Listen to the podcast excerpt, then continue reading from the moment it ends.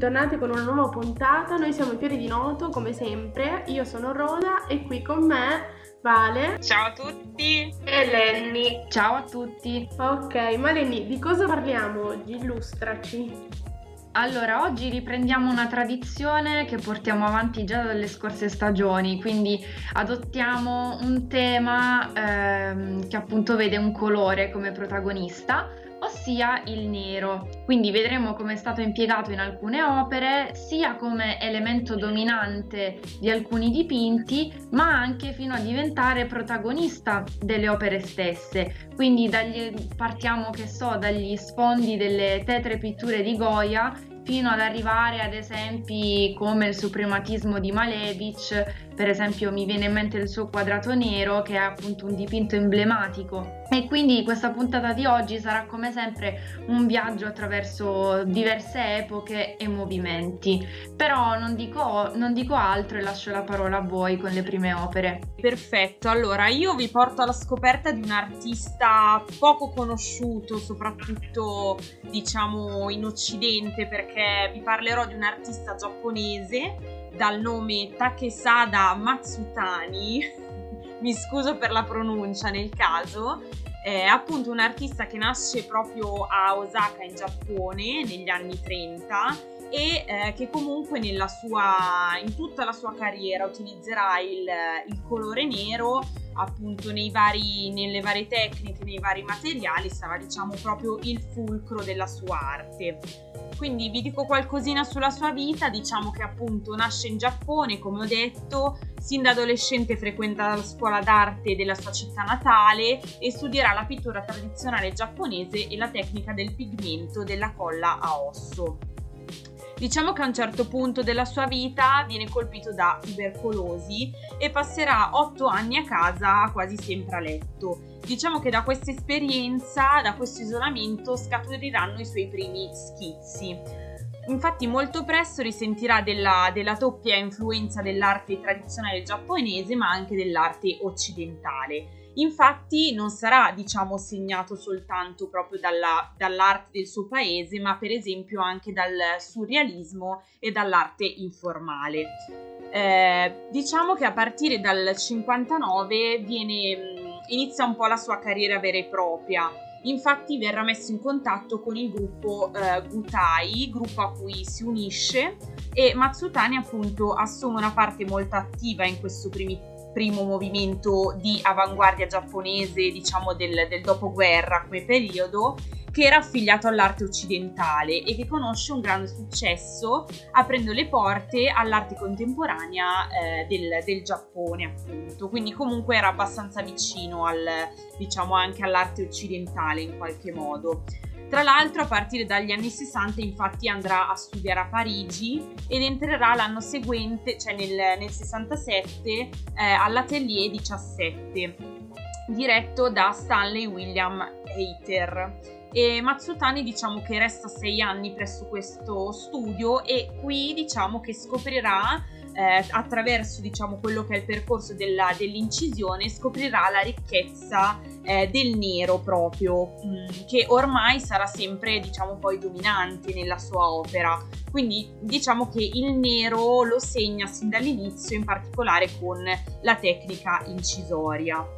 Diciamo che in seguito, sull'esempio eh, del, dell'arte arcaica eh, giapponese, la ehm, tecnica del tarashikomi eh, e poi anche del dripping di Jackson, di Jackson Pollock, diciamo che questo artista sarà molto vicino anche a Pollock, proprio come modo di, ehm, come tecnica comunque, come modo di fare arte.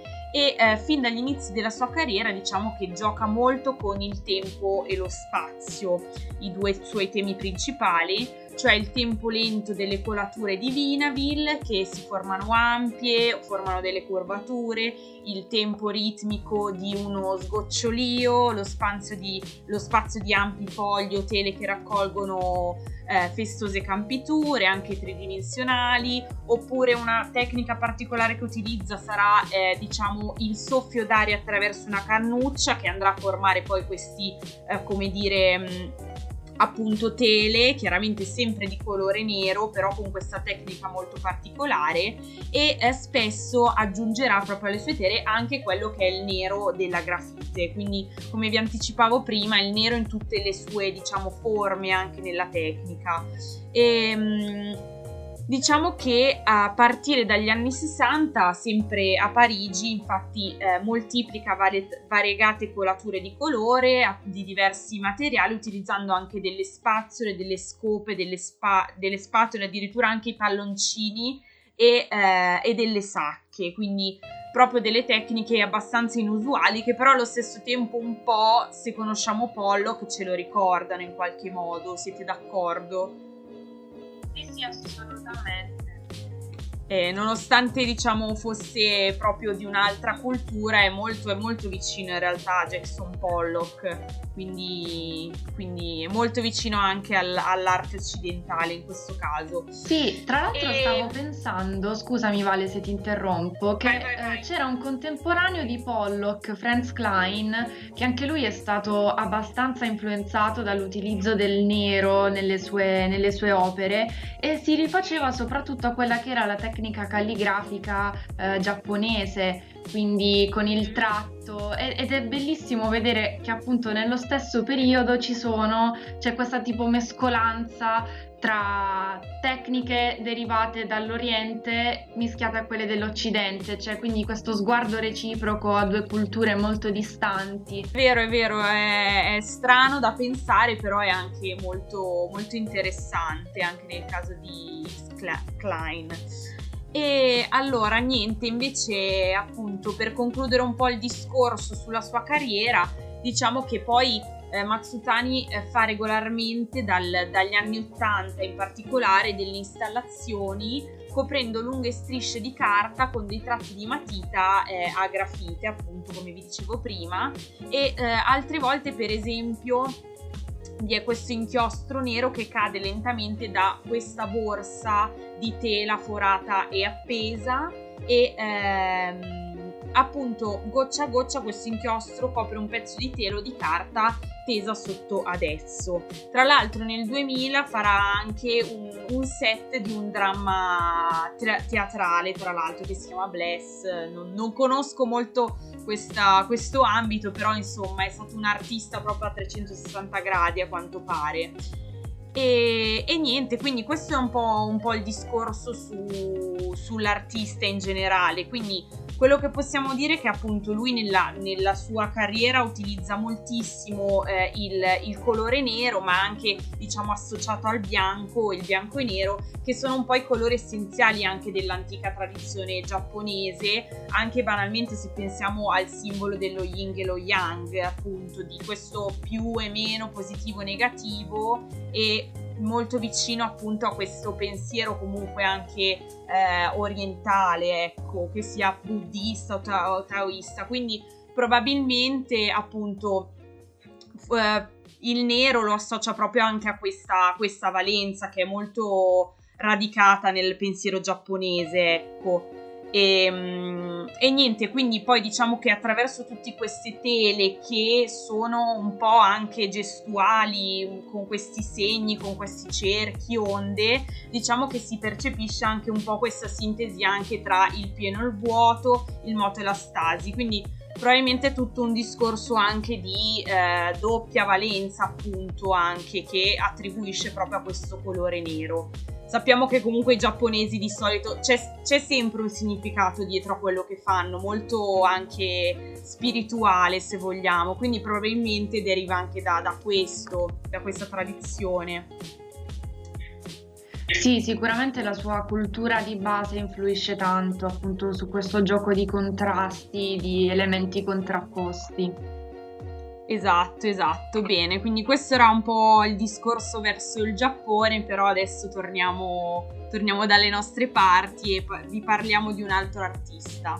Quindi prego, vi lascio la parola.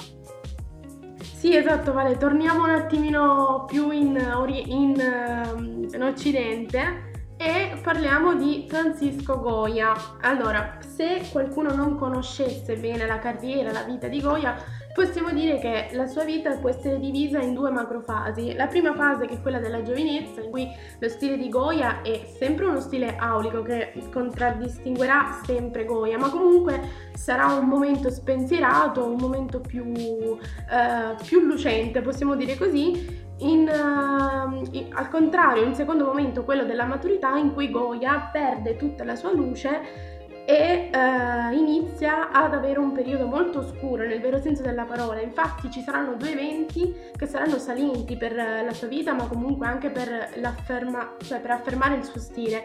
Infatti avrà intanto una malattia molto misteriosa nel fine Settecento che lo porterà ad essere cieco, quindi capite bene che per un pittore divenire cieco è una cosa molto triste, soprattutto una grande perdita, ma nonostante questo lui continuerà a dipingere. E un altro tragico evento che lo, che lo eh, travolgerà è quello della guerra di indipendenza spagnola, quindi Goya si troverà praticamente dentro gli eventi di questa guerra e non potrà mai dimenticare gli orrori e quello che ha visto, talmente tanto che suo, mm, questa sua tristezza, questo suo malessere lo porterà appunto nei suoi dipinti. Nasce in questo periodo la cosiddetta maniera scura e trova massima espressione nelle, co- nelle, cosiddette pitture nere, appunto sono una serie di 14 opere che Goya dipinge con la, to- la tecnica dell'olio sul muro in una casa che lui compra nell'819 eh, la casa la chiama Quinta del Sordo, chiamata così proprio per evocare il fatto che appunto lui è diventato sordo, ha perso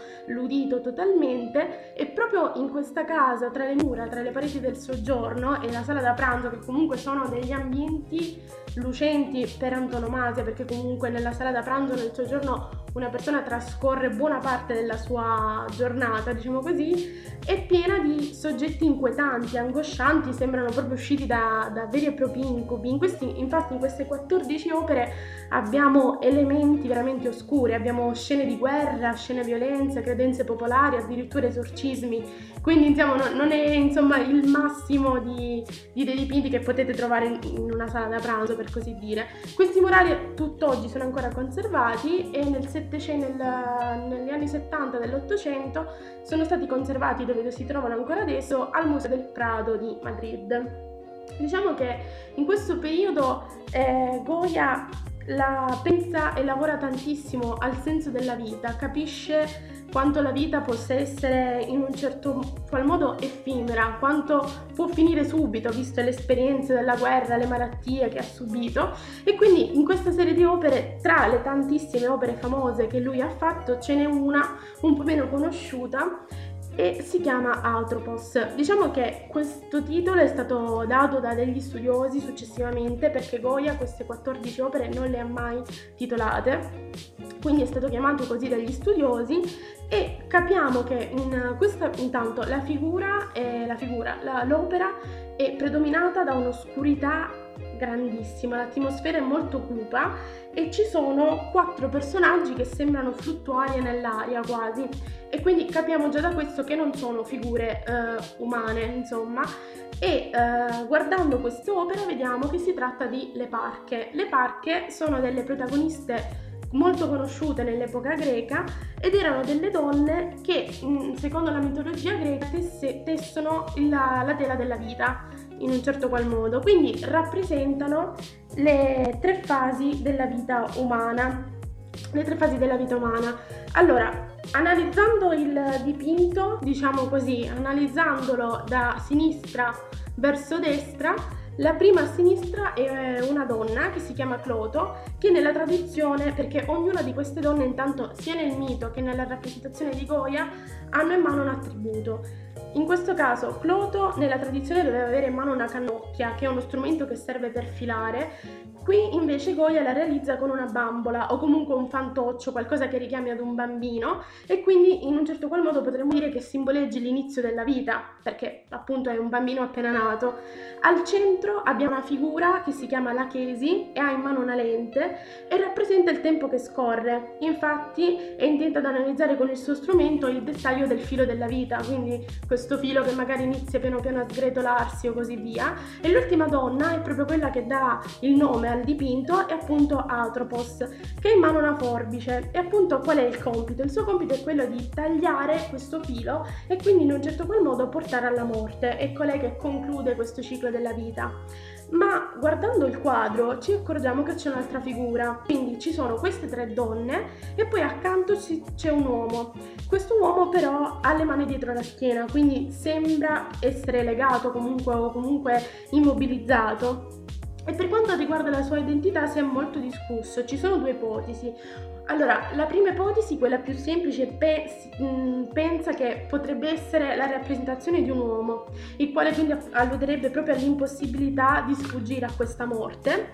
E invece secondo delle teorie un attimino più approfondite si pensa che potesse essere Prometeo, perché secondo la tradizione Prometeo fu colui che rubò il fuoco degli dei e in un certo qual modo permetteva agli uomini la, l'eterna sopravvivenza. E quindi in questo modo lo vediamo che è eh, immobilizzato proprio per evitare che lui potesse dare la, l'immortalità agli uomini ed è costretto quindi poi secondo il mito sarà costretto a, ad essere eh, sbranato da un'aquila insomma poi anche lì il mito che c'è dietro è molto oscuro e tetro. E questo era un po' Atropos era una delle opere ehm, appunto presenti in queste, in queste pitture nere che mi ha molto colpito. Non tanto per il significato perché c'è tutto un significato allegorico dietro molto profondo ma perché si evince la negatività quasi, perché arriva il ciclo della vita, c'è quest'atropos che con le forbici non, gliene, cioè non gli importa nulla e taglia il filo della vita, quindi si percepisce tantissimo il malessere di, di Goya, secondo me. Sì, è molto, è molto, toccante come opera, in generale appunto queste pitture nere comunque sono, si vede che sono state proprio di un periodo abbastanza intenso per l'artista, quindi direi che sono super, eh, super anche emotive diciamo come, come pitture. Sì, veramente, sicuramente saranno state molto diverse dal punto di vista proprio mh, mm, sentimentale da parte di Goya, visto che poverino sta, stava sicuramente vivendo uno sconvolgimento psicofisico di quelli proprio inauditi tra la cecità e l'essere diventato anche sordo, peggio non gli poteva andare al povero Goya, quindi eh, sicuramente esatto. avranno avuto un significato molto molto diverso. Va bene, invece Artisti adesso... fortunati nella, nella puntata di oggi oggi, diciamo. Certo, Speriamo veramente. che amici porti in un ambito un po' più sì, sì, placido e tranquillo.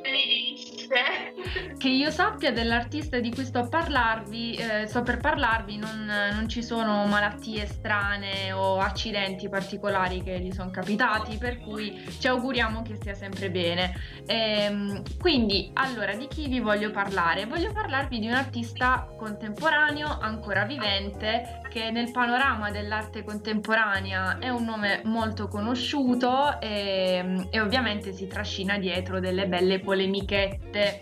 Sto parlando di Anish Kapoor scultore e architetto britannico di origini indiane e fonti come Arts Life nel 2016 scrivevano Anish Kapoor testerà il suo nero più nero del mondo a Venezia 2021, quindi siamo nel 2021, chissà cosa succederà nella prossima biennale. Quindi eh, questo nero non è un nero qualunque, bensì, come dicevo prima, il più nero che esiste al mondo. È stato pronosticato appunto il debutto di una serie di lavori realizzati con il Vanta Black S-Vis, sviluppato da una società di ricerca scientifica britannica e, ehm, e, quindi eh, era stato brevettato appunto questo nero nel 2014 addirittura per scopi aerospaziali, quindi niente di più lontano dal mondo dell'arte. Questo materiale dovrebbe intrappolare fino al 99,6% della luce che lo colpisce, quindi è una percentuale molto alta, quindi non faccio fatica a credere che sia davvero il nero più nero del mondo. E che cosa ha fatto Kapoor? Kapoor ha acquistato i diritti esclusivi di questo pigmento quindi ehm, tutti per sé, nessun altro artista può utilizzare questo tipo di nero nelle sue opere e quindi eh, ne fa nel 2016 una versione spray ed è un fatto che ha scatenato tantissime polemiche nel mondo dell'arte, portando alla domanda ma è legittimo monopolizzare l'utilizzo di un colore? Soprattutto se non è stato lui a crearlo? Quindi effettivamente la prima risposta che mi verrebbe in mente è no. Però se l'ha potuto fare, se è stato legale, magari in realtà sì, si può fare. Quindi l'effetto visivo di queste opere realizzate con questo spray eh, appunto dovrebbero essere quelle di eh, una superficie del tutto priva sia di dimensione che di colore. Quindi leggevo anche che l'intento è quello di andare contro a quello che esprimeva Lucio Fontana nel manifesto blanco, ossia la possibilità di arrivare ad una terza dimensione, anche ad una quarta dimensione, eh, con, con, un'opera di fatto bidimensionale e quindi Capur smonta quello che era il principio di, di Lucio Fontana dichiarando che l'opera è bidimensionale e basta. Quindi subito dopo questo mm, questo piccolo scandalo, no? Eh, Kapoor in una, dice, in una mostra in una, nel museo di Serralves, non so se l'ho pronunciato bene, in Portogallo, vediamo che eh, appunto installa un cerchio nero, molto nero, e quindi si crede che eh, sia... Mm, un'opera derivata dall'utilizzo di questo nero che lui si è accaparrato. E quindi un visitatore che cosa fa? Si avvicina per vedere appunto se fosse un effetto illusionistico, quello che, della profondità che si veniva a creare grazie all'intensità di questo colore, ma si avvicina così tanto da caderci dentro. Quindi Capur tende una specie di trappola, in questo caso non, non si avvale di questa opera bidimensionale super nera, ma crea quella che poi ha chiamato discesa al limbo e eh, appunto questo, questo povero visitatore cade proprio in questa buca eh, che credo fosse eh, una voragine di circa due metri e mezzo di profondità e che ne esce anche con qualche mm, diciamo contusione, con qualche eh, effetto collaterale di questa sua curiosità verso l'opera di Kapoor. È una cosa che mi ha fatto un po' ridere, però un poverino, un povero visitatore che magari sarà anche terrorizzato dalla prossima volta in cui vedrà Kapoor in un museo.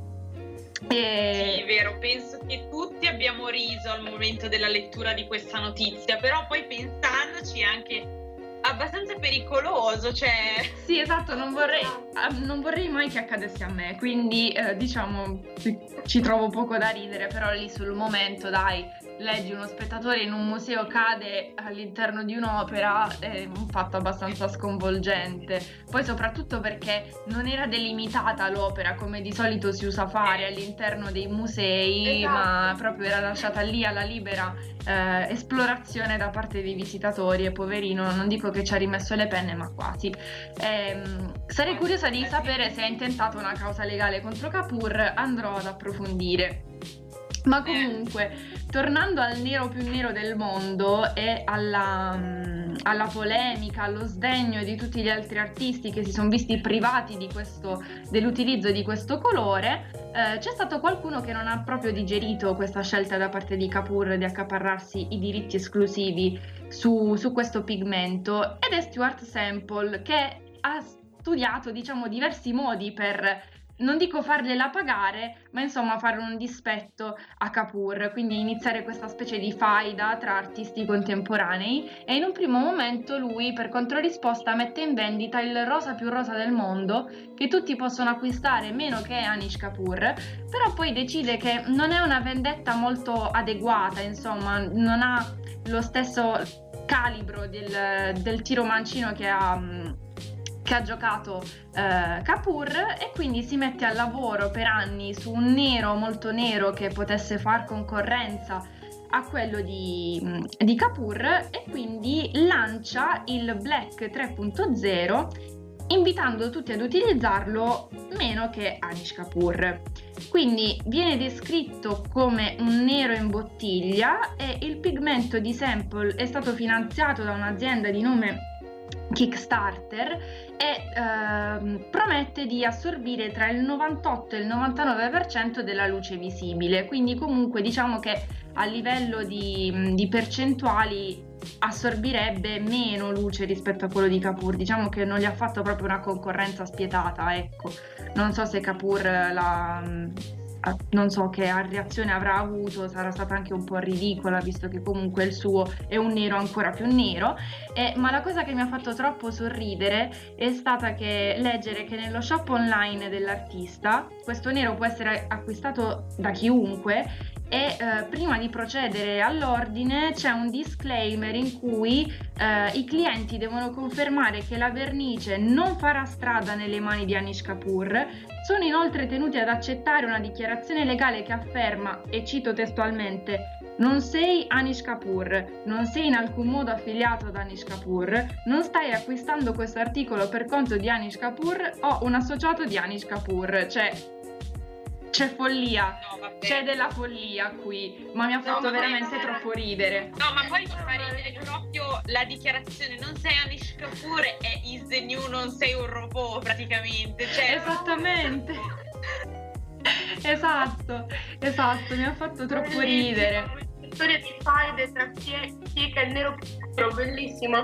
Sì, ma più che altro spero. Sì, fuori fanno molto sorridere queste, questi dissing tra artisti, però loro la prendono proprio seriamente, cioè è guarda, fantastico il mondo sì, dell'arte. Sì, sì, ma caso. guarda, io non so se effettivamente l'intento di Sample è quello proprio di non far arrivare questo nero nelle mani di Kapoor con questo non sei Anish Kapoor, non lo stai comprando per conto di Anish Kapoor, oppure è una una presa in giro, così una burla, ma sa benissimo che qualcuno può benissimo dire non sono Anish Kapoor e poi c'è Kapoor che se la ride sotto i baffi e magari se lo acquista per sé.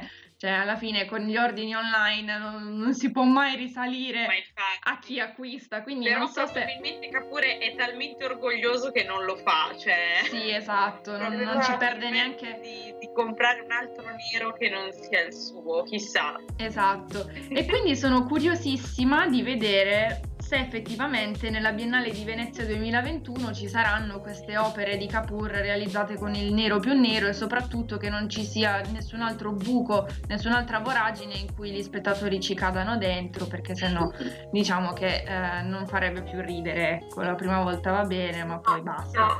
Ecco. E niente, quindi mi sembrava simpatico portare questo, mm, questo piccolo dissing artistico piuttosto che un'opera, perché ogni tanto appunto il mondo dell'arte contemporanea fa veramente sorridere e, e ci regala queste perle di puro intrattenimento, ecco. Ok, bene, ci stiamo accingendo alla fine delle nostre spiegazioni, ma eh, prima vogliamo, diciamo, consigliare qualche, intanto qualche canzone dedicata a questo nero black eh, assoluto e non so, raga, voi che, che canzoni vengono in mente se parliamo di nero? A me viene in mente Vedo nero di zucchero. Giustamente. Vero. Anche Back to Black di Amy Winehouse, anche lei. Eh beh, sì, quello è, è proprio un classicone. Però vabbè, a me viene in mente, sempre per parlare di indie, vabbè, per eccellenza il nostro Gazzelle con nero. Esatto. Tra l'altro è molto legato ai colori Gazzelle perché nell'ultimo album ha fatto uscire una canzone che si chiama Blu in questo caso, quindi ah. è passato dal nero è passato al blu. Al blu. C'è un attimino di luce magari. Esatto, esatto. Sì, comunque ci sono tantissime canzoni che rimandano al nero. Mi viene in mente anche Black or White di Michael Jackson, Black and Yellow di Wiz Khalifa. Insomma, ne abbiamo, ne abbiamo tantissime da citare questa volta. Ebbene, ehm... Sì. Esatto, esatto. un po' di tutti i generi, raga.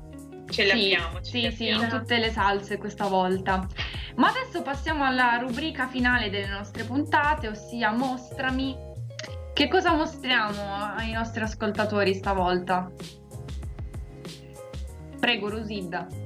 Io vi porto a Milano, ci andiamo a Milano, sì, ci andiamo, e andiamo al Castello Sforzesco in particolare perché in occasione del cinquecentenario della morte di Raffaello Sanzio Proprio il Castello Sforzesco in maggio, con questa mostra, appunto, ad uno dei più grandi maestri del Rinascimento ma comunque nell'arte di tutti i secoli in generale, e lo fa eh, grazie ad una, ad una, raccolta posseduta da Giuseppe Bossi. Giuseppe Bossi è un pittore bellunito, ma è stato anche il primo presidente dell'Accademia di Brera nel Settecento ed era anche un collezionista, appunto, e quindi eh, proprio prenderà lui voce con le sue raccolte su Raffaello e eh,